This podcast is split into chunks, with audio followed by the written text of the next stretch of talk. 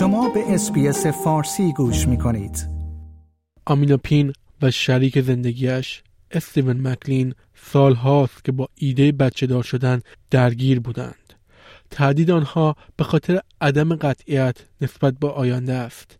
عدم قطعیت نسبت به اینکه نسل بعدی چه نوع دنیایی را به ارث خواهد برد. خانم پین می‌گوید می‌دانید آتش ها، ها و سیل ها در کنار بحران های اقتصادی واقعا تصمیممان را درباره بچه دار شدن تغییر داده است.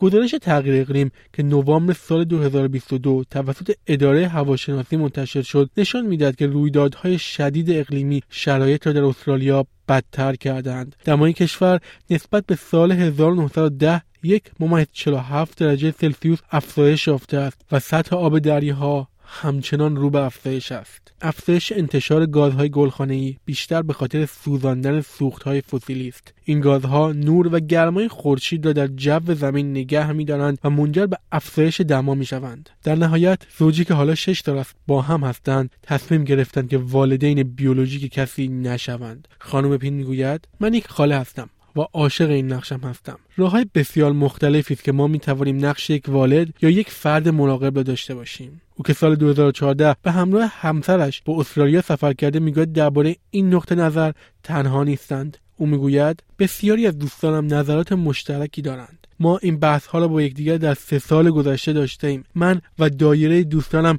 واقعا آینده و تشکیل خانواده را جدی می‌گیریم. اما این تنها به آمادگی اقتصادی مربوط نیست. این سوال مطرح است که آیا جهان می تواند کودکان بیشتری را حفظ کند؟ او ادامه داد کودکان زیادی هستند که خانه ندارند. با این شرایط آیا واقعا لزوم دارد ما بچه دار شویم؟ واقعا می‌گویم مهمترین عامل این تصمیم ما عدم قطعیت نسبت به آینده است. دکتر کارلا پاسکولی مورخ مادر کودک و خانواده از دانشگاه تازمانیا می‌گوید که شمار رو به رشدی از زنان در استرالیا در حال پرسیدن همین سوال مشابه هستند. او گفت ما به تازگی متوجه شدیم که زنان بیشتر و بیشتری می‌گویند که نگرانیشان نسبت به تغییر اقلیم منجر به این شده است که تصمیماتشان برای فرزندآوری زیر سوال برود به همین دلیل هم او به همراه تیمش شروع به اولین تحقیقی کردند که تأثیر تغییر اقلیم نسبت به تصمیمات فرزندآوری را بررسی می کند. پروژه آینده مادرانگی که با همکاری دانشگاه های تازمانیا، ادینبرو و فریندر در حال انجام است در حال بررسی است که چگونه تاثیرات تغییر اقلیم مثل آتش ها و سیل های اخیر استرالیا روی تصمیم گیری نسبت به مادر شدن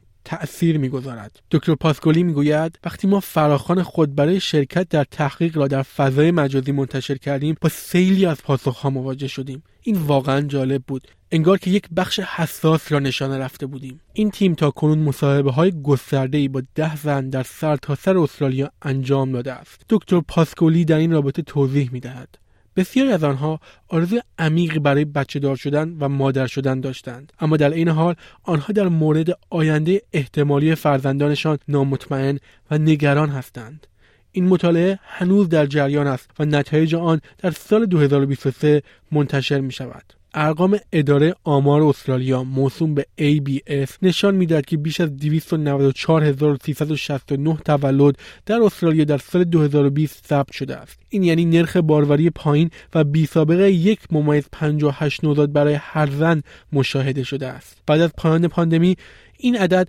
افزایش کوچکی داشت و همکنون نرخ باروری به عدد یک ممیز 66 رسیده است. اما امیلی وارتر مدیر جمعیت شناسی ABS می‌گوید که هنوز هم در یک دهه گذشته کاهش کلی در نرخ زاد و ولد مشاهده می شود او می‌گوید آخرین اوجگیری ما مربوط به سال 2008 با عدد دو ممیز صفر دو نوزاد به ازای هر زن بود و از آن زمان تا کنون این نرخ به شکل نوسانی کاهش پیدا کرده است. دکتر لی همچنین در حال بررسی چگونگی تأثیر بلایای ناشی از تغییر اقلیم بر زنانی است که همکنون مادر هستند. او گفت تحقیق ما در حال حاضر نشان داده است که تغییر اقلیم به شکل عمیقی روی زنان تأثیر گذاشته است. با افزایش بلایا مادران زمان زیادی را صرف فکر کردن با دقت در مورد چگونگی محافظت از خانواده خود در قرن 21 می کنند این مطالعه که هنوز در حال انجام است بر روی زنان در منطقه گیپسلند ویکتوریا متمرکز است. منطقه که به شدت به خاطر بلایای طبیعی آسیب دیده است. از مهمترین این حوادث مجموعی از آتش های بزرگ در یک دهه گذشته است. معلم دبستان جین سلطانا که مادر دو پسر نوجوان در آن منطقه است می‌گوید که این اتفاقات بر نحوه تربیت فرزندانش تأثیر گذاشته است. او می‌گوید وقتی در تابستان برای تعطیلات به سفر خانوادگی می‌رویم خیلی دور نمی‌شویم چون نمی‌خواهیم در حین رانندگی در آتش روزی گرفتار شویم. از نظر انرژی ما خانه تا حد امکان کارآمد ساخته ایم ما سعی می‌کنیم با انتخاب غذاهای کمتر بسته بندی شده تأثیر خود را بر محیط زیست کاهش بدهیم. او افزود من واقعا برای آینده فرزندانم میترسم. تغییر اقلیم قرار است با زمین چه کند و چه تأثیری بر آینده آنها خواهد گذاشت؟ دکتر لی می‌گوید امیدوار است این تحقیقاتش منجر به خدمات حمایتی بهتری برای کمک به خانواده ها برای مقابله با بحران اقلیمی شود. لایحه آب و هوای دولت آلبانیزی برای رسیدن استرالیا به انتشار صفر خالص تا سال 2050 در ماه سپتامبر به تصویب پارلمان رسید و هدف دیگر آن کاهش انتشار گازهای گلخانه‌ای تا سال 2030 به میزان 43 درصد است. دانشمندان می‌گویند استرالیا باید این عدد را به حدود 74 درصد برساند. کریس بوون وزیر تغییر اقلیم و انرژی در ماه دسامبر گفت عده خواستار کاهش بیشتر هستند. من این احساس رو درک می کنم و البته همانطور که بارها گفته ایم ما 43 درصد را به عنوان میزان حداقلی می‌بینیم. جیم چالمرز خزانه دار از افزایش اخیر نرخ باروری در استرالیا استقبال کرد و در بیانیه گفت برای ما واضح است که وقتی جمعیت شما پیر می شود بهترین اتفاق نرخ باروری بیشتر است. شنوندگان گرامی این گزارش رادیو اس‌بی‌اس فارسی بود که توسط من نیو صدر و همکارم ابی اوبراین تهیه و تقدیم حضور شما شد. like share comment. اسپیس فارسی را در فیسبوک دنبال کنید.